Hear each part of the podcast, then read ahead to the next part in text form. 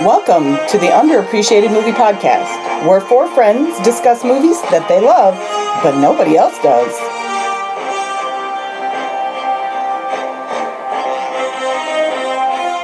Hey, what Hi. you doing?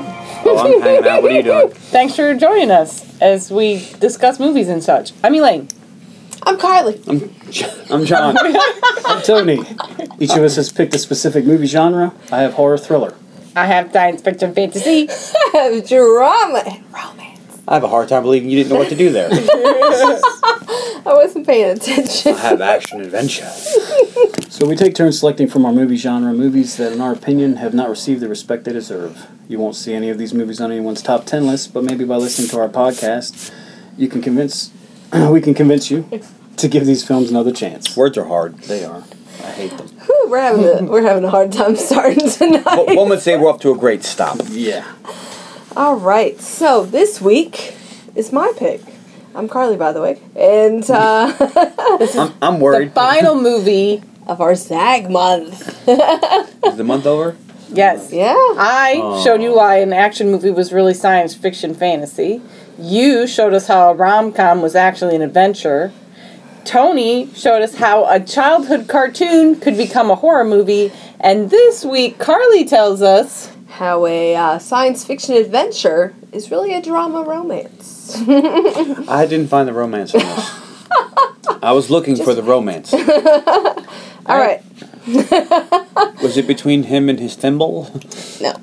Despite the Zag month being kind of my idea, I really had no idea what movie to pick as my Zag movie. So I had a whole lot of trouble because it was underappreciated, as is our name. And I really wanted to choose Terminator and discuss the romance aspect of it, especially after they discussed it in John's movie and how it was one of the greatest romance movies of all time. That would have worked well. but it's not underappreciated, so I Probably one of the least underappreciated movies ever. and honestly, I had seen nine before, but I would Swing I kind of forgot about it until in the Charlie's Angels episode, you guys went all crazy talking about how awesome Crispin Glover is, and I said to myself, "Have Self- I ever seen him in anything else before?" Shocked face, not really. You never saw Back to the future. Back Future. to the Future. You never. Yeah, I'm I gonna did. call bullshit. You I didn't see. Back to the Future. I saw two of those. All right. Well, then you He was seen only Crispin in Glover. one of them. Um, he was in. You got two thirds the of second one he wasn't Yes. actually. But no, that wasn't him. That was the whole. He had he sued them. Yeah. 'cause guess what movie he's also in? Nine. Did you have to make the nine with The your finger? jaw. I know, did. They can't see you. I've been drinking. All right. This is the warning. Um, just be prepared. Oh, also, while we're here and having a private moment, um, if she's asleep, that means no. And um, anybody getting knocked out, passed out, drunk is a bad idea. Just saying. All right, just back to all Carly. right. All right. So, to address a tweet that we got early this morning, I don't know if any of you saw it. I saw it. But I did. I was working. Uh, from Hi, our Ben. listener, Ben. Hey, Ben. Who asked about my Zag movie. Is it a Zag because I've seen it before? Ben, if I had, we had T-shirts, I'd send you one for free. So get it, Ben. You get credit on a free T-shirt. I said it's really kind of a Zag because I've seen it more than once before. True that, home slice. So this is an animated movie inspired by a short, which uh, just blew the right people away, which is Tim Burton, and he wanted to make it into a full length film. So he produced it, and uh, it was released on nine nine oh nine. It takes place in a post apocalyptic future and centers around rag dolls that hold the key to saving humanity. But there's no humans. No. It is traditionally considered to be a sci fi adventure and not a drama or romance, but I think there's plenty of drama and just a little bit of romance worthy of discussion. Didn't they also save the dinosaurs in this? What? Didn't they also save the dinosaurs? If they saved the humans, they also had to save dinosaurs. I mean, I guess if you really, I don't What know. are you talking about? They have talked about doing a sequel. Maybe that'll be in it. That'd never be know. excellent. That- I don't. How could you save humanity with no humans? I don't know what you're talking about. I'm so confused by all of a sudden you brought up dinosaurs. Because the dinosaurs are just as, as relevant in this movie as humans are. There aren't any. So the short was done in 2005, and it was done by Shane Acker when he was in college as his uh, like final project. And he was inspired by Tim Burton, who, after seeing it, liked it so much he produced a full length film.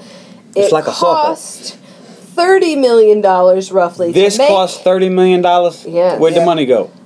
Crispin Glover. Lots They had to pay of, Crispin uh, Glover. Animation. Well, it went into visual effects because before this guy did writing and like his early credits are all visual effects. Forty Seven Ronin, Oz the Great and Powerful. He did 2012. He did the Total Recall uh, remake. We don't talk about he that. did Journey to the Mysterious Island Peck Pop of Love. and The Return of the King, the Lord of the Rings Yeah, I know what it is. so he he has all these visual effects credits, so that seems to be His thing. his thing. His and this was just yeah. He wrote and directed this, so he focused on Well, visual. it seems like visual effects is his well, pin a rose the jam on, on his nose. jelly roll. The jam is Jelly Roll. Nice uh, Lethal Weapon 3 reference. You're welcome. So it cost thirty million, and it brought in just under thirty-two million. So we'll call it a, a flop because it didn't make the money back. because they say 30, but that doesn't go into like advertising, things like that. Yeah. And they actually did a really Post-production. cool marketing campaign. I thought, where they It evidently didn't work, so it they could have been. created a Facebook page that was called Nine Scientists, and it had from May until September the scientist making Facebook posts about what was happening leading up to the movie being released. So they have him starting out, he's hired to do this job, he's going to make a robot, he's working on AI, and then he goes through his issues that he's having while he tries to create it, and then you see him realize that uh, his leader maybe isn't the best guy, maybe doesn't have the good intentions he thought he had, and now he's taken his robot, and and then you see him going, oh shit, everything's gone to crap. and he goes through the process and starts making the dolls. And actually, on the Facebook page, there's a description of each doll as it wakes up. And he talks about what it is. It's Wish I had cool known thing. that. That might have been interesting. That I might have been read more the interesting than this thing. movie. I read every post. Uh, Wow, that Thanks sounds for pretty telling cool. the rest of us that that was the thing that we could have done. Hey, also, I think that would have, you know, I didn't know about it, and, you know, Nana had Facebook, so they didn't do a very good job. Mm-hmm. well, they had 13,000 followers, though. I don't Happy know New Year. What it is almost the 4th of July. And when this airs, it might be right around the 4th of July. Happy Independence Day! It will be just a few days before. All I right. mean, it's. I mean, it is a few days before. Uh, we record these early. It's okay. Everybody does that. You know this. Come on, our listeners know what's up. so we have a 57% from critics and a 55% audience score on Rotten Tomatoes. Wow, that's not bad. really close. I feel like that's high. And it's, What the hell is happening? I don't out know. Some of your neighbors are getting excited about the 4th of July. Either that or there's a gunfight. Well, here at the um at our uh, podcasting it's studios, and Fireworks. Let, let's talk about the arbitrary background noises that people may or may not have heard. Last time there was a there's an ambulance a couple recordings ago, and now we got I was just doing another. uh, Fireworks. We're somebody dropping fireworks. bombs. I was just doing another very, very well, very respected podcast recently, and he had a train going through, and he mentioned it once, and after that, didn't mention it, and it worked well for him. So let's do that. What All right. podcast was that? Uh, that would be the Colt Cabana podcast. Okay, Boom, boom, if you will. I know. So it also has a 7.1 on IMDb. I Wow, have, this movie did really well. It did. like I was expecting way lower scores. um, so I have a good review and a bad review. We'll start with the bad. Joe M. Just last month. wow, that's like three pages long. What? How does he say his Manganiello? Manganiello? Jo- you know who I mean? From I True don't- Blood. Yeah. Man, Man. Manganello. Okay, we're gonna Sophia go with the dude from Yeah. True Blood. Said uh, okay-ish animatronic animation film about a dim future where all of life has been destroyed except for some humanoid beanbags and an all-powerful machine. Wow. that is one way to That's look at a it. great description of him. Mildly enjoyable but unsatisfying in the end. Two point five stars. I thought that was a fun. Out of what? Two and a half out of what? Out of five? Out of or- five. Okay, that's not too bad. So uh, five res- five stars were given by Aaron M, and she said a pretty A Magniello. cool animated film. A Aaron? no, E R I N. Uh, sorry. Ern. Um, Earn. I hadn't heard anything about this film, but it was really well done. It's a good sci-fi film you ought to check out. So pretty No. quick. but I like the beanbag reference. I do like that. The, Wow. All right, what y'all think? I know you guys hadn't seen it. all right, well, going in, I hadn't even heard of this. one. I'm jumping the line, so wait your turn. James hilarious. I had yeah. I had never. I'm used to it. I had never heard of this movie before, which is kind of funny because you think 999 should have been something promoted very well. Mm-hmm. I've never heard of this, so I was like, "Oh, it's an animated movie." So then at the end of our last podcast, you mentioned it, so I was watching the trailer, and I got halfway through the trailer and stopped it. and Was like, "Oh, I'm excited now," and that's my sarcastic voice. so I thought this I movie knew was going to be bad, just from the yeah. The trailer didn't do much for me, so I was had really low expectations. All right. What about you, Lily? I had seen the short. You had. I had seen the short. That's interesting. What was the short called? Eight We and half? watched the short this morning, but I had not previously I seen have the seen short. the short. Okay, great. Use And yours. I thought the short was an interesting artistic short. I think it worked as a short. So I was I don't I was like, okay, so they turned this into a movie. I wonder how that works. And now I know. Tony. I had seen this movie before. I waited for it and I went to see it in the theater. You're the guy. You. Um, Tony did hear about it. The marketing campaign worked for him. I like Tim Burton's um, Batman. animated stuff.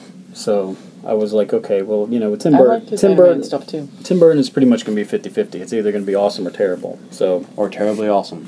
So I was excited to go see it, and then I went and saw it in the movie theater. So mm-hmm. I'd seen it before. So Tony, you know- by the way, owns this movie, and I watched the DVD three times leading up to this episode. I don't remember the first time I saw this movie, but I remember that I had seen it before I met Tony, and I've seen it since I met Tony. Wow. I think actually this movie is what they used to replace waterboarding for torture. Oh! Hey, hey, hey, it's not Final Judgments yet. Woo! Sneak peek of John's nay. I, I, Unless you're for waterboarding, because then maybe. Jack, maybe you enjoy that kind of thing. Whatever blows your hair back. Okay, so the movie begins. What? Before you start the movie, I do want to say that the woman that adapted the screenplay, Pamela Pettler, mm-hmm. she wrote the screenplay for Monster House and for Corpse Bride, but she also did three episodes of Charles in Charge. Which three? I didn't know. I don't know. I- just I- the I I love that she did Charles that. in Charge, but not the early seasons, the later seasons. I don't know. But I just thought it was What mean you important to don't say that. know? It's Charles in Charge, okay? I know who Charles in charge of, and Charles do could be in charge of me. I love me some Scott Baio. I'm just saying. I had a thing for Nicole Egger. I really did. Well, everyone I know had a thing for Scott Baio. He's Scott Baio. Well, he's Yeah. Chachi. But I didn't love him from Chachi. I loved him from Charles, and Charles in in Charge. Joanie didn't love Chachi at this point, so. It doesn't matter. I just thought it was important to point out. I'm sorry to to jump on No, your you're train. fine. No, let's talk about Nicole Egger. I Eggert noticed more. it, I just didn't write it down. Okay, so All right. I gotta back to find a movie with Nicole Eggert. We're gonna review that thing. Might be difficult. Mm-hmm. She did a movie with, Sharknado 6? no, she did a movie with the with the Coreys. I bet that's good. I guarantee you it's underappreciated. Lost Boys 4? I love Corey Feldman. Shut up. He's my favorite Corey. I know Have that's you not, seen his music? I know that's not the Corey that everybody goes with. Most people pick Haim, but I love Feldman. Um, I preferred Feldman over Haim Dream because Little of Dream? uh, Dream Little Dream. Yeah, Or License to Drive? yeah, those are your options. Yeah, those are my two. That, Even though I, Lost Boys. well, Lost Boys are Definitely together. Lost yeah. Boys, but I'm just saying Dream Little Dream second. Corey Feldman. all the way. Ooh, we can have a Corey month. Let's look forward to that. I'm picking pick the your burbs. favorite I'm picking the burbs. Damn, That's a good one. I'm gonna mess you all up, and I'm gonna go with Corey Holcomb. I don't think the burbs fits in any of our ca- categories, but I'm going to try to do that I think it fits in all of our categories. I love how Carly's holding her notes, like waiting for you us to shut I got up. nothing. Do you even know who the Coreys are? I saw the Lost Boys. Once. So you do know who the Coreys are. Have you seen the burbs? no. You will. All right, go ahead. Is that underappreciated? It is All right. by everyone who isn't me. Okay, Carly. So, All right, so the movie opens and we see a man building a doll. He's stitching it together, and as he works, the narrator says, We had such potential, such promise, but we squandered our gifts, our intelligence. Our blind pursuit of technology only sped us quicker to our doom. Our world is ending, but life must go on. That sounded like Charlie Wilson's War was like we had promise, we had all this, and then we fucked it all up. I think did. Charlie did it better. This doll is nine. We see him put the number on the back, and then we see him put a talisman into a spot and it lights up. And then we go to the number nine, and hey, that's what this movie is called. And we pan back, and we see nine falling down, and so does the talisman. He's kind of hanging by his wrist, and he falls down and awakes. And uh, when he stands up, he sort of sort of explores himself. He feels his goggles. He's looking at himself and his hands and his torso, and he sees the talisman and picks it up. And he looks over the side of the desk, and he sees a scientist's body on the floor. And at that point, the shutters distract him because they're kind of go clanging in the wind. He opens them, and the view pans out, and we see the post apocalyptic setting that this movie is in, where buildings are barely standing, and it is a ruin with no sign of life. But there's a matrix, so it's okay. I thought it was weird that he didn't really seem to care that there was a dead body on the floor. He didn't know what that was. It just bothered me. Think about the innocence of a child. they wouldn't know what that is. He didn't even kick it. Like it bothered me. like you know, It was how on you're the like- floor, and he wasn't on the floor. I'm just saying, it bothered me. Of that body, he didn't know what it was. Well, he knew that it was supposed to be though. Okay. He looks out the mo- the window and he sees movement below, and he tries tries to call out to um, something that's pulling a cart, but he has no voice. So he quickly decides he's going to go down there and find this being. He zips the talisman into his torso and runs out of there. As he leaves, we see what looks like a music box with a tag that has the number 9 on it under the scientist's hand, but he doesn't see it. And then he runs down the steps, and as he's trying to find whatever was pulling that cart, he sees propaganda posters, and he does see a woman and child in a car, and he looks frightened by that. So there Yeah. you get his reaction to the death. um, and a light shines on him, and he runs, hides, picks up a weapon eh, of opportunity, and he attacks two as two comes to greet him. Two is voiced by Martin Landau. And, great. Uh, he is, according to Wikipedia, the creative and genius portion of the scientist's personality. He is kind and delicate old inventor who's fascinated by garbage and scrap and loves to explore the wastelands and look for parts for his inventions. He marvels at Nine's superior design. I wrote down what I thought they were. Okay. And I didn't I could not figure out what they all were, but for number two I wrote curiosity. Mm-hmm. That's what I thought. From the Facebook post that the So scientist wrote, creativity is interesting. When two woke up, he said, I have created two. He is different from one. He, like one, leapt from my hand the moment I removed him from the transfer device. But whereas one didn't look back, two showed a level of concern for me almost immediately. He carefully made his way across the floor, touching everything in the room as if to better physically acquaint himself with the new world. And he and then he did something uh-huh. none of my creations have ever done. He smiled. Right now he's in the farthest corner of the room on the ground just building a simple pile of scraps. I like Does anybody else hear a theme from Aladdin right now? Or is it just No, it's just you. Well, I hear it now. You're welcome. Let me show you the world, okay? I hope it's not this one because it's Shining, depressing. wonderful, splendid, beautiful. Definitely not that the splendid. world. world in the movie, not the real world. That one's fine, fine with. Okay, But you're my princess, Jasmine. keep going about. So Back to two, two. yeah, she missed and it. She that's missed it. Tony, you caught it. and he goes to his cart to get parts because uh, Nine has indicated that he cannot speak. So as he's looking in his cart to find parts to try to fix that, Nine picks up a bullet and goes to smash it on a can or something. And Two's like, "Stop! Some things in this world are best left where they lie. But if you know where to look, these ruins are full of riches." Nine then gets his voice, and Two helps him. And Nine's voiced by Elijah Wood. Otherwise known as Frodo. Yes, and his first word is friend, because he's now met Two, his friend. Two sees something else under Nine's zipper, though the talisman. And he is thrilled to see it, as Six, he says, is always drawing the design of the symbols on it. Nine asks if they're alone, and Two's like, no, but Two seems to think, like, in the world, whereas Nine thinks he heard something and is like, are we alone? And then suddenly, they're under attack. I wrote robot skeleton monster. they called it the cat beast because it had the skull of a cat Yeah. and it had spikes down its back. Um, Beast. Like Miss Mary it has one red mechanical eye and one light bulb eye, so we can go into dark places. Well, that's handy. So two tells nine to hide, and two's gonna stand up to the cat beast, and uh, but the cat beast very quickly overpowers two and sees the talisman and takes two and the talisman away. Excuse me. Moving on. Once they go away, Nine comes out. He's been hiding in a can, and he comes out and he sees them going away, but he can't do anything about it, and then he passes out. That's right. I'm being expressive. She's using a lot of hand them? movement. It's weird. he tries, but he, tries doesn't to get very far before he passes out. Yeah, but he tries to follow, so he wakes up with scissors in his face. which is not what I would not like that. Especially if I was a beanbag man. No.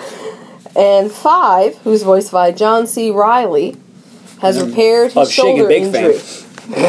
And Step Brothers fame. Mm-hmm. and just being awesome fame.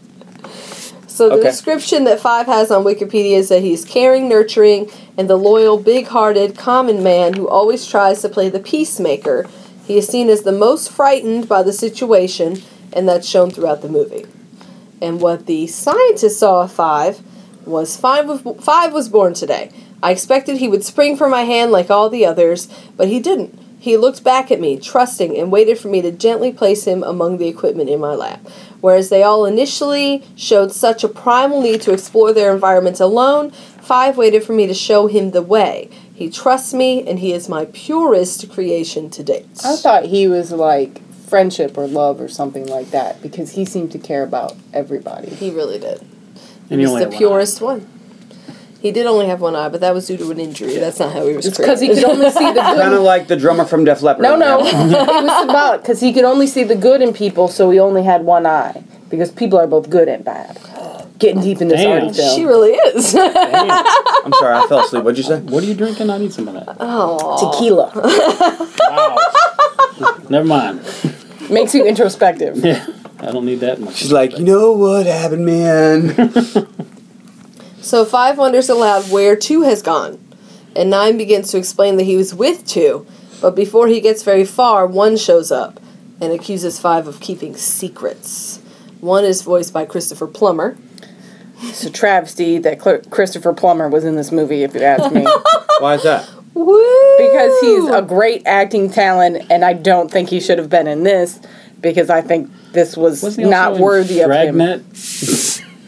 He was also in The Sound of Music, No. and He's been he some was bad fanta- movies. though, He was saying. Dragnet oh. was awesome. You'll see when we he review was, it. Yeah. he was in a great animated film called Up. That movie is great. Everybody appreciated that. I know I can't pick it, but it's fantastic. A- As animated movies go, you know, like ranking them best to worst, it's up there. Oh yeah. Oh, Aren't I, Punny?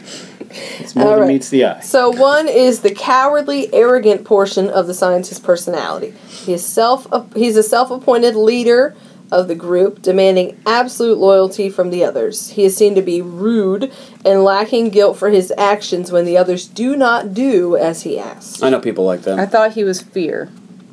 He, he does have a fear. Um, the scientist said he's a stubborn one. That stubbornness will prove invaluable in this world. It's a trait I have lacked over the years, something I wish I could go back and learn. But there are some qualities you must just be born with. His face carries a pride and sense. sense of knowledge that surprises me. I may have designed him, but I never expected such an expressive sense of power behind those eyes. One is a leader, that much is certain. Only time will tell if he is a good one. That's deep. That doesn't make sense to me. okay, let's spend 20 minutes discussing it. Why not? Because sh- we learn at the end of the movie that they're all pieces of his soul. Yes, So how can one be something that he was not? that's true. I get that. There, that was my 20 minutes.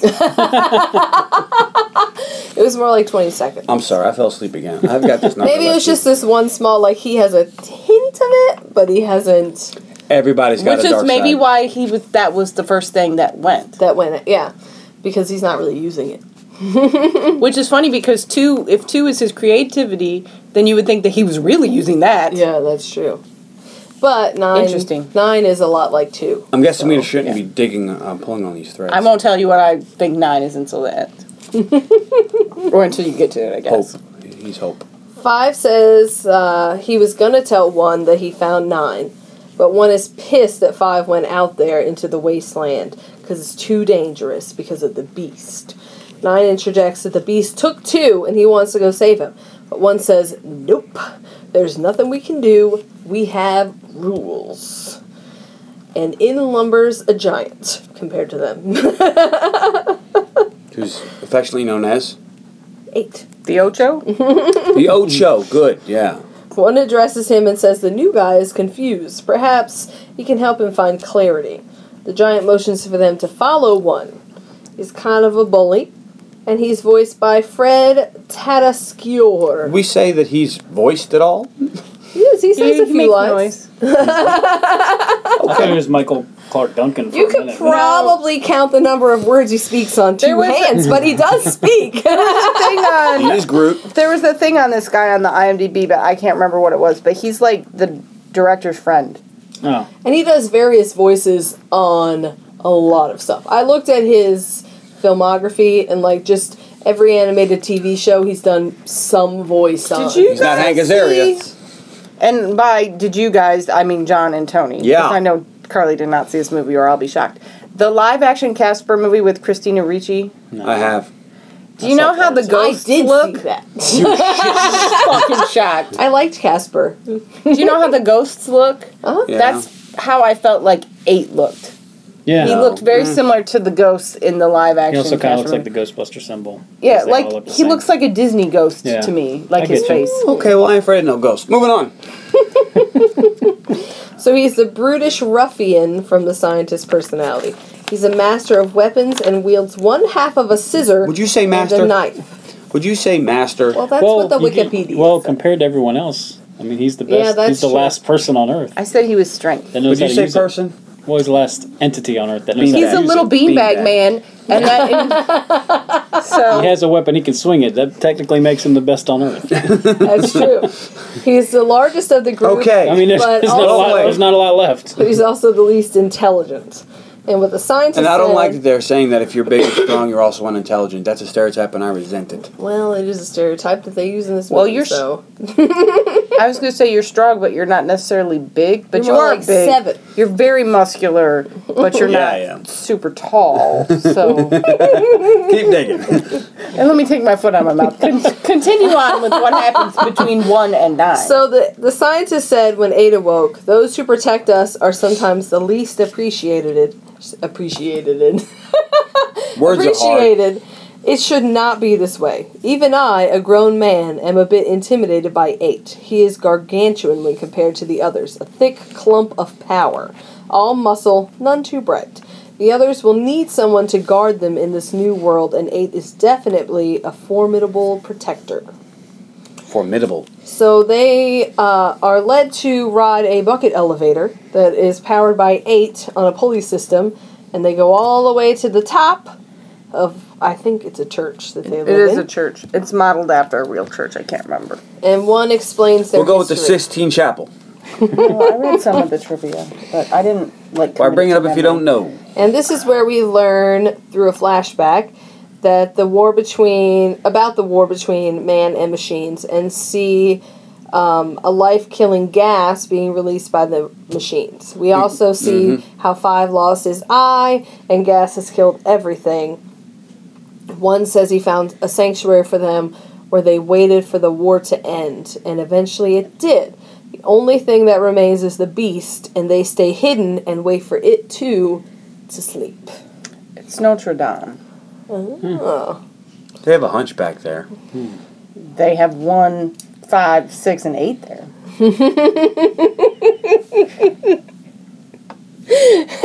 So Well, it sounds like you know your calculus. I know that She you knows plus that me you- equals. Way to reference a shitty movie from MTV in Uh, 1999. you did the same thing. I did. Biatch. so nine I asks still love you questions. though. Where don't know. did the beast come from and why is it hunting them? And one shoots him down. Questions are pointless. Protection is their top priority. He crosses two's number off on a calendar page, and we see that three, four, and seven are already crossed out. Presumably, only five of them out of the nine are left. Did anybody else notice that he was like, all right, well, fuck this guy, crossed him out, moved on about his day? Like, shouldn't he be upset that one out of six is fucking dead? You would think, He's a coward. But he. Like, uh, that's that's a big number of, uh, percentage wise, anyway. but as far as he's concerned, the ones that remain need to hunker down and stay safe where they are. I mean, if he wants to lead, he's eventually gonna have to that have something to beast lead. will go quiet, and then they can live. Yeah, do not go, do not go quietly into that good night. That's what I have to say. So one tells five to take nine with him to the watchtower, and then um, we pan over to six, completing another drawing gentle, of the don't go gentle into that good night. Sorry, I fucked it all up. Six is voiced by Crispin Glover, and he is the artistic portion of the scientist's personality. which number is he? Six. No, number one in my heart. it's funny because I was thinking he was like insanity, but that didn't make any sense. So it's interesting that he's, He's artist. Uh, it says that uh, he sees things that the others in the group don't see, and his fingers are made of ink pen nibs, which he uses to draw.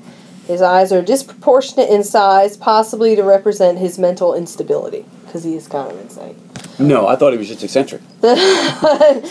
The scientist said, Six is, shall I say, peculiar. It's not to say Six doesn't belong, just that he does not fit in naturally, which is not necessarily a negative observation. He is amazingly expressive through his art. Um, these strange little sketches that capture what he's thinking better than any words. I think he just sees the world differently than the others, and in this sense, he is alone. But he seems to like it that way. Sometimes it's easier to be yourself. Right. So then we go up to the watchtower. Otherwise known as you do you boo boo. yeah, and he does. and Nine sees the three tall shapes that the beast took two toward and convinces Five they should go after him. But Takes- we, being humans, know it's a factory. Yeah, which is what I refer to it as the the rest of the post. Um, it takes some convincing, but eventually Five remembers that two came back to, for him when he lost his eye, and he's he's on board. So as they're going toward the factory, they find Two's weapon and his hat, and Five wonders why was he out here by himself. Um, they know they're looking for a tunnel, but when they pull the map out, there's some gale force winds, and they lose the map. And when they're chasing it, they find the tunnel, but the map is lost. They find beast tracks and fear it's too dark in the tunnel, but Nine uses two staff and hat and a light bulb he finds to make a flashlight. Five is mesmerized by how much like two Nine is and says they both forget to remember to be scared. When they get to the factory, Five wants to wait outside because he does not forget to be scared. All right. So they see two in a cage and they shake him, but he doesn't respond. They think he's dead, but then he arouses and says he knew they would come. he aroused. Giggity. He reminds them of the beast's presence, and we see that the beast is about to put the talisman into a spot seemingly designed for it. But before he can get to that, he hears them trying to break two out of the cage, and he thwarts them. In the Thwarts. scuffle, the cage is broken. It seems like the beast is going to kill all of them. But then out of nowhere, there's help. Anybody else, when they hear the word the beast, think of um, the Sandlot? No. I mean, I haven't seen Tony's never seen The Sandlot. I You just will. learned that last That's week. not underappreciated. Oh, but I love But you should watch it anyway. it. Forever. Tony, do you want some more? You want some How can more? I have s'mores if I haven't had any? You're killing me, Smalls! Hey, you don't know what that means. I know he doesn't get the references. It's one of the greatest references of all time. All right, well, let's just say that we're going to change him to Smalls, and you're killing me, Smalls. He's like the great Bambi. Huh? That wimpy deer. Let's talk about that movie The instead. Great Bambino. Oh. The Nothing? I've never seen this movie. It's really scary. Is this what He Carly feels? it. Now you know what Carly feels like all the time. Maybe. It's a horror movie. You should watch The it. Sandlot. The Sandlot. There's a killer dog. Doesn't in it sound scary? Think of Cujo, but bigger. There's, there's lots of vomiting. Dude. That's true. All right, so anyway. All right, Randy so Peppercorn. from up above, someone has managed to throw a rope that ties around the beast's mouth, and then this person jumps down onto the beast who's trying to throw he or she off. She jumps up and comes down and decapitates the beast. That was pretty badass. It really was. and then she does a superhero landing and takes off her helmet, and it's seven. Who I said was bravery. I said was Batgirl. So Who I said was number seven. two and five are thrilled to see seven, and nine looks a little dumbfounded. So seven is voiced by Jennifer Connelly and is the fighter portion of the scientist personality and possibly the only female of the group. She female? Yes. Yes. Did, uh, I'm sorry. What did makes? you, did what- you not get that? Oh no, I heard. The, I heard the voice. But here's my question: What makes a male a female? She's femininity. No, no. What makes her female? There's there's usually one thing that makes a woman female, and it falls between two things: her legs. Okay. Oh God. And They're all dolls. Exactly. What makes them male? They're not male. They're unisex. They are it. They are not male. They are not She's- female. They identify as male and she identifies as female. We don't actually know what they identify. What if they as, identify as chickens? But she's a lady. Whoa, whoa, whoa! She's a lady. I actually wrote, she's a lady. I'm You wrote, sorry. Whoa, whoa, whoa. Oh, I disagree. None of them are male. None of them are female. They're they're beanbags. I disagree. So the scientist said, Friends, if she, you out there, you know what's up. she is beautiful, brave, and fiercely independent. Well, he is a moron. she displays an agile ferocity unseen in the others. Something else I never could have predicted. Her sharp eye will prove invaluable on their mission. Seven is gonna whip the rest of them into shape. But it makes sense because every woman has that She's masculine style, aspect she's of got her, grace. Mm-hmm. and every, and every man has those feminine aspects. It makes sense that part of him would be feminine, like Seven. She's a lady, Whoa, whoa, a kick-ass lady, Hey, I kicking got, the most ass. I got no problem with her being the most badass warrior of them all. She's Xena, the warrior fucking princess. I'm done. Move on. So nine sheepishly approaches seven and gives her her shield back. And as two, five, and seven reconnect, Is nine that made of picks up- vibranium? Mm, I don't, I think, don't so. think so. Okay, just checking. Look, it was made of a bottle cap or something. Yeah, that's like what it looked like. Nine picks up the talisman and puts it where the beast was going to put it. Because Nine is an idiot. At the last second, two sees him and tries to stop him. He says, What are you doing? We don't know what it is. But it's too late. It lights up green, and the essence of two is sucked right out of him. This is a horrifying scene. Nine a is responsible for every bad thing that happens. Mm-hmm. There could have been nine of them. Spoiler alert. Some of them died. Well, two's He dead. killed them. Well- he killed them all. He didn't kill them. He killed them. Not so much. he killed them. Not not exactly. He pulled the trigger. No, he didn't. He took the pin out of the grenade. There's no grenade. There's no guns. He killed them. There He- actually is lots of guns towards the end. And there's some couple grenades. And he did not kill them. he did. It's I'm not sure if you're familiar fault. on that process, but not so much. All right, so uh, Nine just made these friends, and he already feels responsible for getting two captured, and now he feels responsible for his death. Five is distraught. So nine's a pretty bad character. And a red light turns on in the machine as it rises from the ground. Otherwise known as the architect. They have to escape and quickly, as pieces of machinery are forming. It looks like Seven is going to be killed just like Two was, but the machine gets distracted by Nine because he puts his light bulb staff up and distracts him. Seven distracts the machine by putting small bits where they will make noise in some gears, and they narrowly escape as Five then has a meltdown.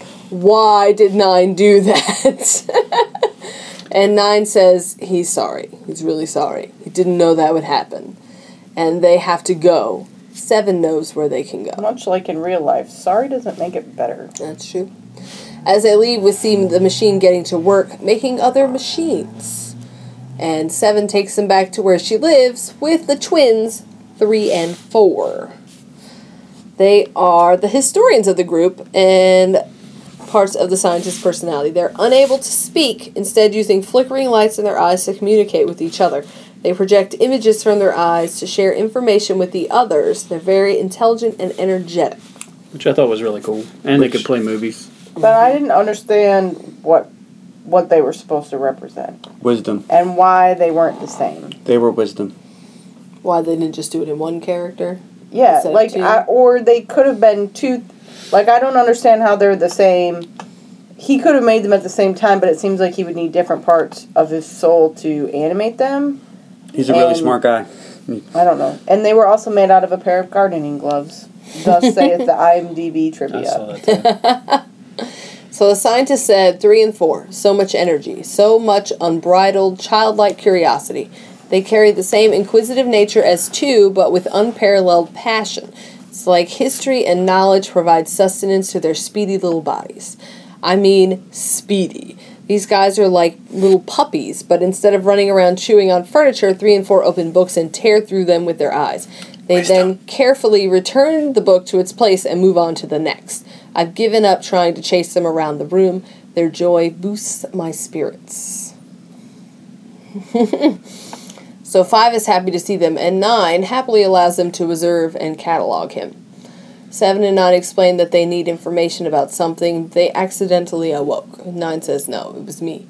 I awoke it. Three and four begin flipping pages to find it, and then once they do, they go up to the top and project a film explaining the machine and how it was supposed to create other machines of peace that would usher in an age of wealth and prosperity. The problem is the machine turned on humanity and then started destroying people. Nine explains Because that he's the- Skynet. basically, it's basically making artificial intelligence, but during World War II. Mm-hmm. Yeah. Mm-hmm. Well, the reason why the machines always do that is because they try to they solve the human issue. How can we solve the human issue? Oh, the only way that we can solve the human issue is to get rid of them. that that is what every machine comes to, and there's a reason for that. It's because we're doing it ourselves. So it's like, well, fuck it, we'll just speed up the process, get this done. So nine explains that the thing that woke the too. machine hmm? was round and it fit perfectly into the machine as if it were made for it. Three and four don't know what it was, so nine draws it. And five recognizes it recognizes it as what Words are hard. six always draws and says two collected and studied six's drawings. Nine wants to go see some of six's work, but seven is not cool with going back to one. Um, nine seems torn. I think because he li- kind of likes seven. he's like, I want to go there, but you don't want to go. I feel like we have to go, but you don't want to go. Like he likes her, likes her, yes. so he can spend money, money, and maybe get a kiss, kiss. If he doesn't, he'll be pissed, pissed. Piss, piss. I love Henry Cho. Oh, it's so fantastic. Shout out to Henry Cho. You're my favorite comedian. You're not mine, but I enjoyed you. So five and nine go in at night, Joe and sneaking in to one sanctuary and find some of the drawings. When nine turns on the light, there behind them is eight, who grabs them and takes them to one, who calls them fools. Now uh, they are in unimaginable danger. As they argue, Six comes out with the drawing saying, The source, the source, go back to the source. Nine says what Six drew is what awakened the machine. One is pissed and orders Eight to take their things. Nine rises against one, calling him a coward, which one returns and says that Nine is a curse because nothing good has happened since he arrived. He's got a point. It's hard to refute that evidence. Nine retaliates by calling one blind and guided by fear. Just then, a bird swoops by, and one says, Sometimes fear is the appropriate response because nothing is alive. So, what is this bird? And then the bird bursts through the window, and it's a machine that's after them. It's a pterodactyl. Yeah. Uh, they barely get away and are separated in the process. Eight throws half a scissor into the fan of the bird, but it's still coming after them. That's pretty awesome. It was. I enjoyed that. And I lost my spot. Uh, nine stalls by reflecting the light of the sun into the bird's face. And then seven, again, comes to their rescue. But the uh, bird ends up stuck in a fan, and they end up able to start the fan and pull them out. But one has to release his cape. He does not want to do that. And when he does, and the bird is destroyed, as he climbs up over nine, he says, You owe me a cape. Which is really weird. It's funny because the bird had a fan as part of him, and then he was killed by a fan. That's what you call um, irony. I guess. But now they all have to move to Seven's place. And uh, as they are leaving, a balloon ship thing machine retrieves part of the bird and returns it to the machine. Uh, once they're at Seven's place, one says he does not feel like it's safe enough. He was correct. It's the good rule Agreed. of thumb. Ah. It's like worse than saying, I'll be right back. Yeah. He says he's going to go see, cha- see search out somewhere better. And Eight goes on watch, but then appears to spend his evening getting high on a magnet. I, is little that weird, what he's doing? yeah. What the fuck is he doing it with looked that like he was getting high by holding the magnet or That's what I took it something. as. near his head. That's what I took it as. He got goofy. He had like that it. weird. There was like weird moaning. I don't know. Very strange. Yeah. How would you even find out a magnet does that? I guess accidentally. And then mm, we don't know how Like, long hello. these dolls have been living in this wasteland. It just seemed. It Is this seemed like a Teenage Wasteland? weird. Like, why was that necessary? Why? Because you know, sometimes you just have to use your magnets. I don't know. I got nothing. Why would magnet on a on a beanbag do anything? I don't know. We don't know what's You in put his magnets head. on He's your got beanbag. metal parts. Yeah. Yeah, I don't know. I don't want to put ma- ma- magnets on my beanbag. I didn't know she had bean beanbags. It's a metaphor for something. But I'm that's not, not sure. my business. So Hey, look, it's some kind of metaphor. I'm not sure for what, but there you go. We're gonna we're gonna ponder that and we'll get back to you folks. That might be the closest we get to tit talk this episode. Tit talk, That's what I thought of when you said. bean beanbag. little talk. Beanbags. Ladies, keep the goodness. magnets away from your beanbags. So while Eight's downstairs with the magnets, Unless you have. Never mind. the twins pull up an image of the talisman, and Six gets excited.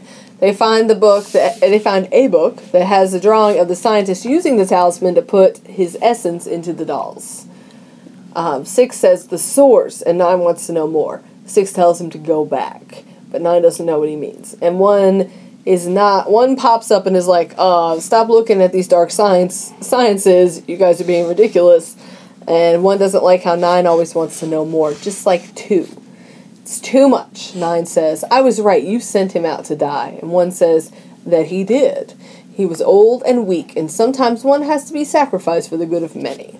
Seven then is on him. She's pissed. She she calls him a coward and puts a blade to his throat. Nine calls her off and she runs away. She's mad.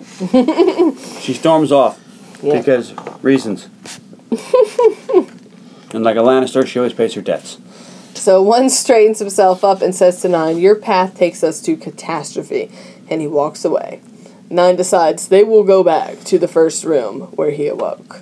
But before they get a chance to do that, they're attacked by a sort of insect worm. Creepy ass machine thing that could give a person nightmares. Right.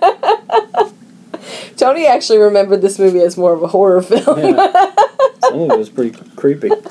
So this machine Like it was that thing in Star Wars that came out of the sand with the teeth.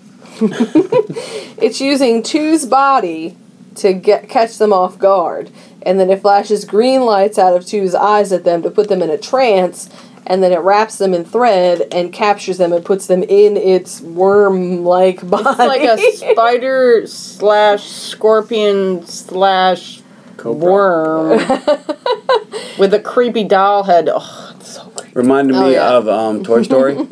Yeah. so eight and one are captured, and nine tells five not to look in the eyes. Seven Working nine to attacks. They get one out, but seven is caught, and the machine retreats. So the machine leaves with seven and eight. Hmm. Nine insists on going after them. Everyone's on board except one, but he goes anyway. Before they do go, though, they have a little funeral for two, because now they have two's body. So they set him up on a little piece of wood, and they cross his hands, and they put a coin over his face, and they set him Push adrift. in the sewers. I think they should Weird, set him on because how fire. would they know about the boat man? I don't know. That's I a thought it was question. a little weird because it doesn't really seem like there's much water in this world. They should have said, "Water World." Did someone pee? This is like the no water world. They don't eat, so I don't think they have to pee. Okay, well, we'll skip that. What about making? We've already video? covered that they don't have parts. It's bean bags. Or do they? Maybe they're. I don't know. Like Nine can unzip himself, so who knows what's happening in there? Hello. Weird. This is where I So- keep the Frank and the beans. they go back to the factory, Look at the Frank above the beans. and Five wants to go in with Nine, and Nine says that he has to go in alone, while the rest of them have to figure out a plan for destroying the factory. So Nine says, I gotta go in there, you stay out here, we need you out here. If I don't come back, destroy it, and you guys will all survive. and I will die with Incorrect. Seven and eight. So he goes in, and uh, as he goes in, five realizes that they can use fire, and he wants them to fill a barrel with oil, and they all have matches, so they're gonna light it on fire, Where they all get matches roll from? it in. No, it's a wasteland. Five has like a bag of tools. It's almost like Hawkeye and his cool quiver of arrows. He does. It's like a quiver It's of like a just quiver random of shit he might need, and he does have a crossbow. So some of them are Or you know what? Maybe it's like um, Casey from uh, Casey Teenage Jones. Yeah, Casey Jones from Teenage Mutant Ninja She didn't know his last name. this the rest of her argument's invalid. it's Casey Jones. All right. I hate punkers, especially So bald ones who wear masks to cover up ugly faces. So Nine goes inside just in time to see the machi- machine suck the life out of eight. She said machine. I messed it Got up. machine. chin. love, love. That's like my explosions. I'm just a la machine. I don't want nobody but you. hey, you're welcome. I, I know you want to hear us do this rendition, and if you're good, we're still not going to do it. But That's all you get. that's all you Oh, get. Wait, man. listen to the next episode. We give you some more. Maybe. Maybe. Or we'll forget all about it. Probably. That's more likely. So Nine uses his bulb staff to distract the worm thing from putting have a name? seven It's a We're in the machine. We're going to call it the land kraken. All right. Nine uses a bulb to distract the worm. Yeah. TikTok number two. They're able to get it sucked up into some gears, so they've destroyed the land kraken. Just as you came up with the name with for it, we they destroyed it. Shit. And uh, Just the lust. Nine has saved seven, and they need now to get the fuck out. Meanwhile, one is getting antsy, and he wants to destroy the factory. He's ready. Let's do it. Five says, no, we have to wait. Unfortunately, at this point, they are seen by uh, the same sort of balloon ship thing from earlier, The Zeppelin alarm. and they try to. Five wants to pull it out of the sky, but it sounds an alarm. And then lots of little bug machines are sent forth to figure out why the alarm was sent. Seven and nine have to run for their lives, and they yell for the others to start the, the destruction. And the factory is quickly destroyed. And one, three, four, five, six, seven, and nine celebrate. They think they have won. They party like it's 1999. They party like it's 1955.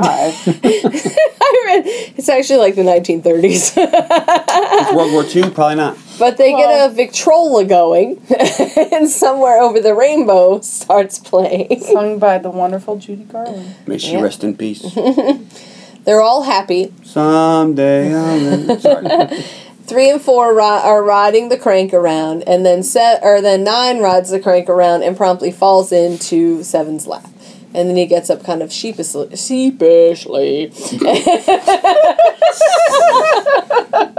the words Your are machine is stuck, man. not working for me tonight. Carly's Machine is uh, having problems. You gotta put some oil on the machine, man. He's so awkward every time the two of them are together, and I think it's because he likes her, likes her, likes her.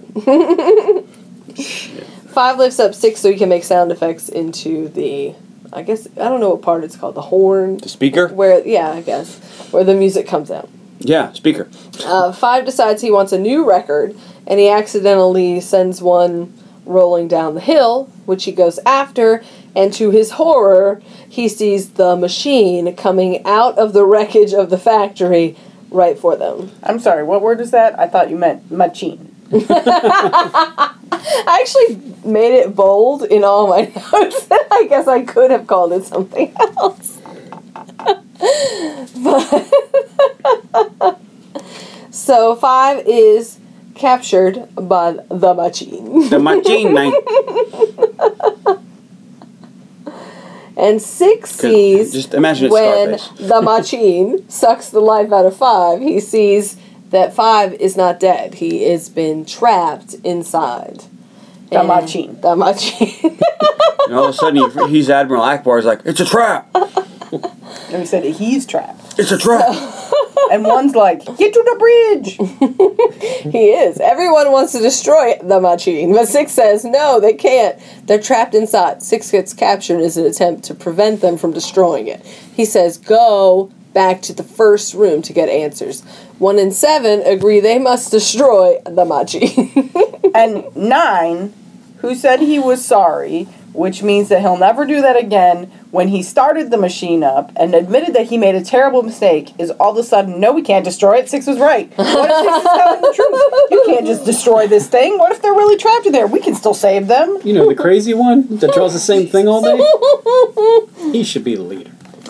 So Give me nine, worse Making than so one. much sense. nine runs away so he can go back to the first room. Once he gets there, he sees drawings of him and finds a box, the same box we saw in the beginning. Hmm. It's not a music box, but it contains a video message about how the scientist created Avamachi. but did not mean for it to be this way. He tells him that they are all the pieces of his soul and shows him how to use a talisman, and we see him die from the creation of Nine. Nine goes running back. He knows what to do. They must not destroy the machine. It will it will destroy the talisman in that process. He tells them the scientist is the source and he gave them his soul. They are him. They continue with their attempts to destroy it because they don't give a shit. they have to, uh, they end up needing to run because despite their efforts to destroy it, the machine is still coming. One gets hurt, and uh, Nine says he's going to sacrifice himself, but he will show them how to use the talisman. So when he sacrifices himself, they have to get the talisman and do what he says. Um, so Nine goes to sacrifice himself, and one pushes him out of the way just in time. And Nine's like, no! But there's nothing he can do except get the talisman and follow through with his plan to use it against the machine. He puts the correct sequence in, turns it around, and destroys the machine. Machine. Machine. So Nine survives, which makes Seven very happy. She says that he did it, but he says he hasn't done it yet. They create a star in the ground with a fire in the middle, and on each point is a flag with a number of one of those they lost to the machine. Eight and six pop out and go to their spots. Then come five and two, and one comes out last, puts his hand on Nine's shoulder, and then takes his place. They all ascend, but five looks like he's still scared. And as they watch them all ascend, seven comes up and takes Nine's hand, and they continue to hold hands until the movie is over. Oh, The twins come over to them, and it begins to rain, and they look like a little family. and I think seven and nine end up being a little family with the twins as their kids. All right, so since we're at the end, I was going to mm-hmm. Post-credit scene? nine. No, nine. I thought was hope. That's what I said in the beginning, like an hour ago. I know Where you did, and I'm concurring that nine is hope. Nine did not really have a description, Yeah, because he killed the scientist. Yeah, the died, 'cause scientist Either that that was or last- death. So uh, when Nine was created, the last post he made was I'm sorry, everyone. This world was a place of tarnished beauty, but a place worth fixing nonetheless. And all I ever wanted to do was give my part in fixing it. We had such potential and so much promise, but we squandered our gifts. For whatever it's worth, these are my new gifts to the world. I am so empty and alone up here. It is time. Our world is ending, but life must go on. And that was the last post until, mysteriously, the profile picture was updated in July of last year. And in January of this year, a new post was made that said, The light has faintly flickered on again beneath the ashes, and I have begun the long awaited search for hope. I must find nine. so there's your nine is hope. Okay. Please don't make a sequel. of this. Actually, in the um, in the extra scenes on the DVD when they do the commentary, uh, Acker and Burton were both on board to do a sequel, depending on how well the film did. Did not do well. But then the film didn't do so great, and they haven't really spoke about it since. But then Maybe if they get Johnny months Depp. on ago, this post was made on their Facebook page. So who knows? it. Well, they got thirty million dollars laying around. Who knows? All right, so this isn't my part. I don't know what this is. Kevin Smith gets his movies made, so maybe they could get it made. Have you seen the Brazzi's? That shit's fucking gold. That movie was hilariously bad. What was the name of that movie? Uh, Jesus Christ. I just forgot too. Yoga hosers? No, yeah, one after that. Yeah, it was, was Yoga it, Hosers. Was it Yoga Hosers? There you go. Yeah, because we didn't see Tusk, but we saw Yoga Yeah, Hosers, Yoga and it Hosers. is hilariously I bad. it.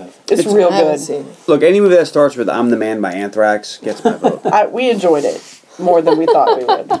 and we're talking about that. We're was supposed to be doing your thing now. That's all right. But it was, I wouldn't say it was great, but it was definitely worth watching. So, Big Kev, we enjoyed Yoga Hosers a lot more than we thought we would. So, please make another. So After we- you do Clerks 3, though. So I think the drama in this movie is pretty obvious. Yeah. I mean, just imagine waking up as nine, or being two, or five, or seven, or even one. There's just a lot of drama going on once nine comes up. But the romance in the movie I saw is kind of like a How I Met Your Mother style thing going on between seven and nine. And if you look, but whenever nine is Robin Scherbatsky. seven is nope. Seven is, seven is Ted Mosby. Okay. Weird. I thought seven was way cooler than nine.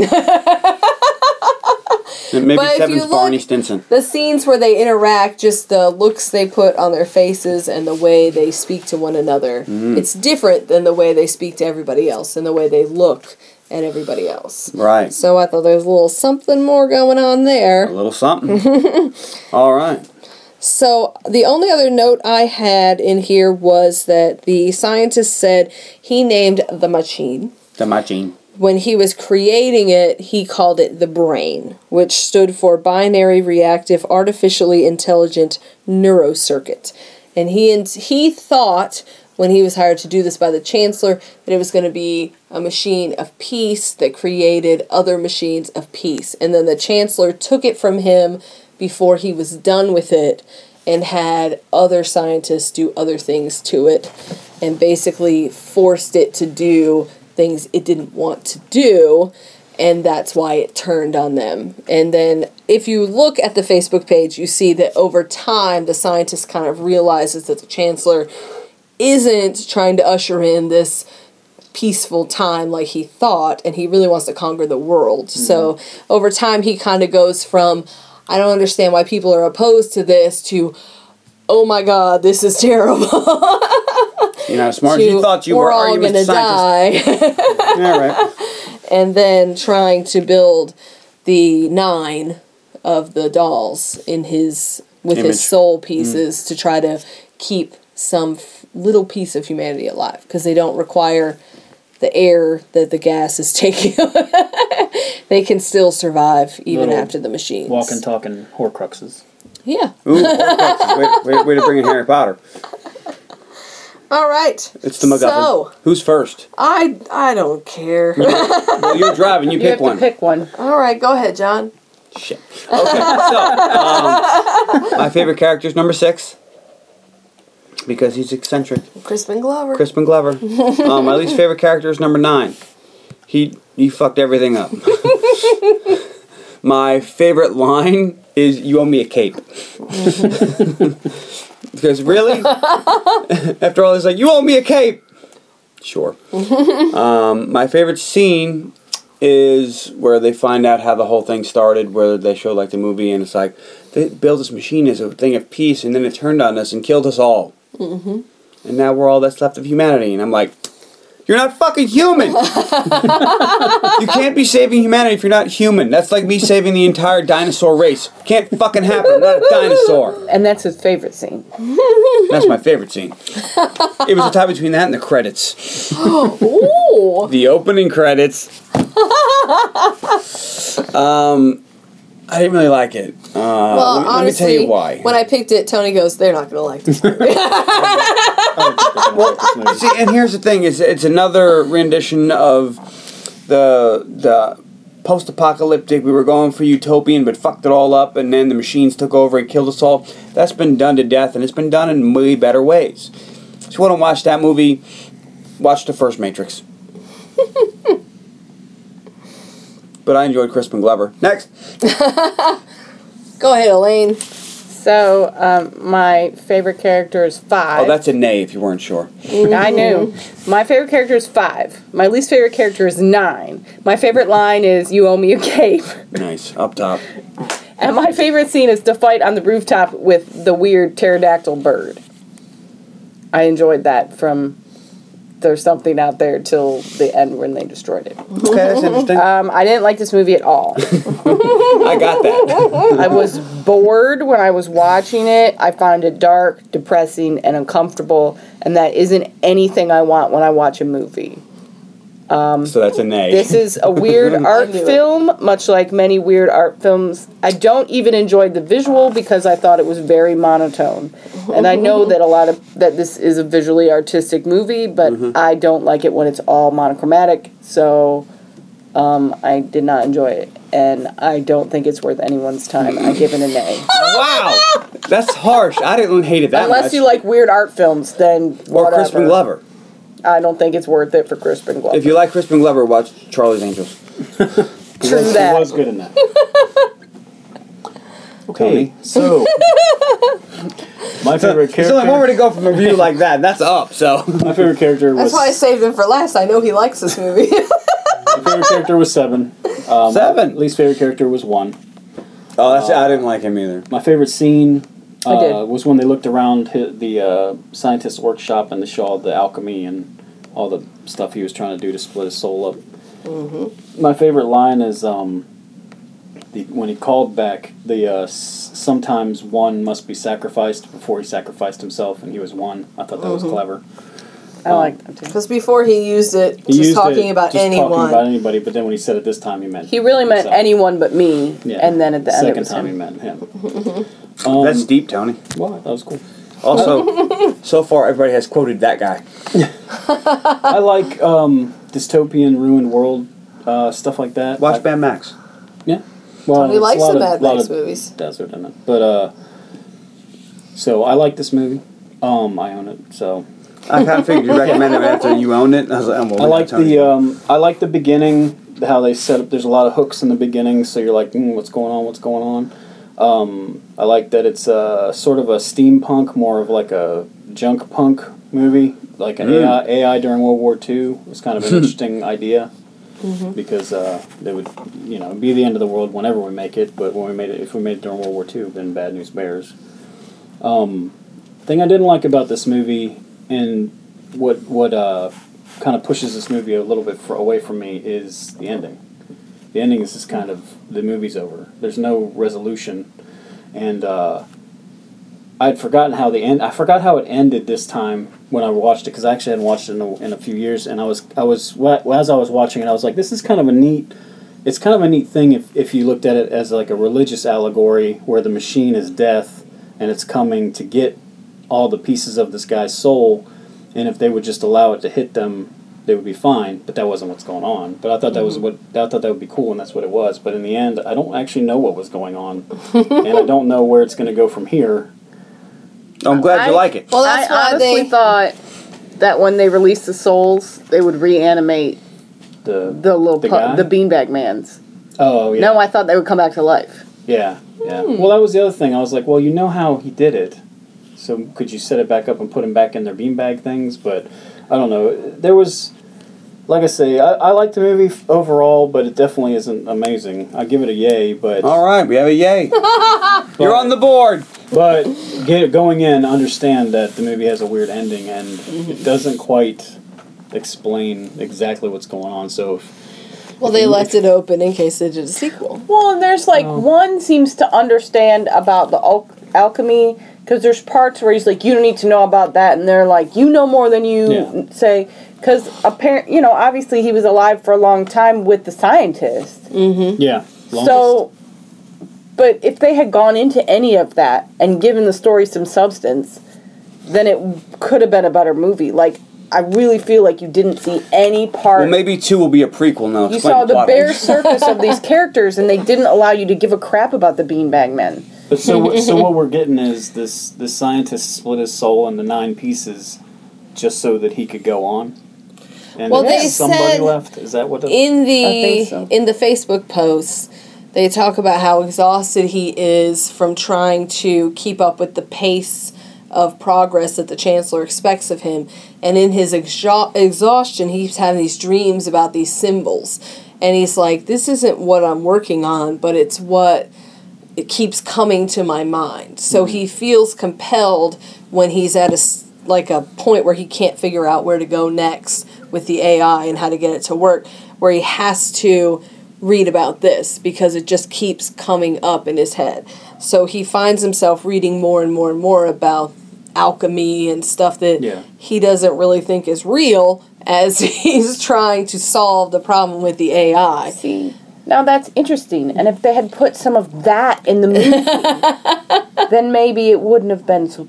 So this to me is kind of like Highlander 2, the Renegade version, where they take a turd and they're trying to shine it up a little bit. It's still a turd. Yeah, but it might have been a more interesting turd. It is a more interesting turd. Have you Maybe seen, it had little chunks of corn. Have you seen in it. Highlander 2, the Renegade version? It's way better than the, the director's cut. remember. That That- is not saying much. but that is not saying much, man. You can't because that's like for I've me, had like bottom actual of the barrel. turds that are better than the original cut of Highlander 2. Well, this movie's j- no, just above that. Like that's the bottom. It's, more never going to get worse than that. But Higher than that. so yeah, this is better Think than about some of the other movies I picked that you hated.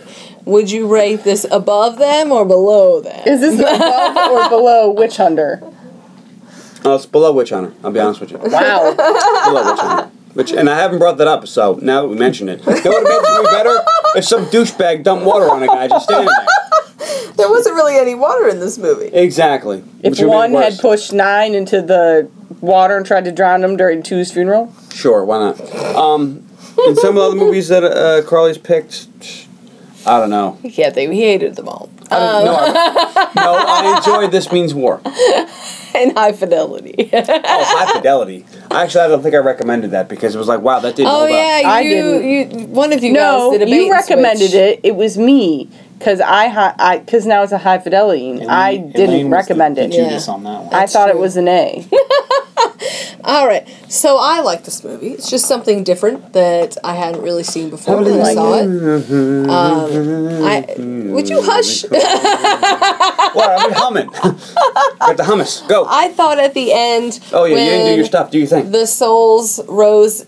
They ascended into the sky, Mm-hmm. and then the lightning struck, and the rain came down. I Got the impression that there hadn't been rain pretty much Yeah. since the whole chemical warfare thing, and Yeah, they didn't seem to know what it was. Now maybe new life is going to start to form because now we've restarted the ecosystem. We jump started the machine. So who's your favorite character? Uh, hmm, you know what's weird? I wrote a million notes, but I did not write that. Well, no. Well, wh- who How about your you go? My Fir- favorite first thing comes to mind. Favorite character. Go. Probably two. Two. All right. I really Worst, liked two. least favorite character. Go. At least eight. Eight. Okay. I am Groot. Or the cat beast. Although Don't even think about it. Don't even think about it. Don't even think about it. favorite scene. Go. Think long. Think wrong. favorite scene? The credits. That's harsh. That's harsh, Carly. Everything from the beginning to the end? no, that's Like not. John, like the Last Dragon. like the last dragon. That- You can't just do that for any movie. Probably That's a special when movie. they first see Seven come out of nowhere and save them from the cat beast and decapitate. That was pretty cool. I support that. Okay. All right, and uh, favorite quote. Oh, I don't know. You owe me a cake. Make it a trifecta. That works for me. So, anyways, this ends our Zag month. And next week we will go back to our regular. Regularly scheduled programming where we have. Um, who's It's Elaine be is Elaine's next. pick, but before I tell you what that is, so we before going to she talk tells about you what that some is, friends of ours? I'll tell you to find us on facebook.com slash the underappreciated movie podcast. I have recently learned, I'm a little slow guys, how to take things I post on the Instagram page at Unmovie Podcast Dogs and post it to the Facebook page with a link so you can go to the Instagram. We have a Facebook page, Tony. That's what I hear. Yes, facebook.com slash the underappreciated movie podcast. Well, I love that. Uh, you can also find us on Twitter. The Twitter. And one of us will tweet back to you, as I did this morning to Ben. Uh, and that's at Unmovie Podcast. And you can email us at unmoviepodcast at gmail.com. Mm-hmm. Apparently, I can share things from Instagram onto Twitter as well, but I don't have access to the Twitter. So, at least We're- not we're the gonna get that regular account. I have it to my personal account. Mm-hmm. Um, so anyway, that's how you can find us. Find us anywhere where you get podcasts. Any portal you get your podcast. Subscribe, rate, review. Let us know what you think. subscribe. Smash that subscribe button. That's the best way. And next week, Elaine is going to have us talk about. Short Circuit 2. Wow. Of the, of the two short circuit movies, I'm- that's that's in my top two. I'm skipping. I'm just My gonna top three. skip right over Short Circuit and go right to Short Circuit Two. I will give a quick synopsis of the first movie. Wait a Good, minute, wait a I'm minute, gonna need it. In case you haven't seen either of these fine, fine films, but you don't need one to understand two. Well, uh, we'll look forward to that. Anybody else got anything? Anything else? T- uh, Tony, you want to get some off your chest? Nope. Well, until then, all right. Thanks for listening. And uh, hey, lazy lips, your mother was a snowblower.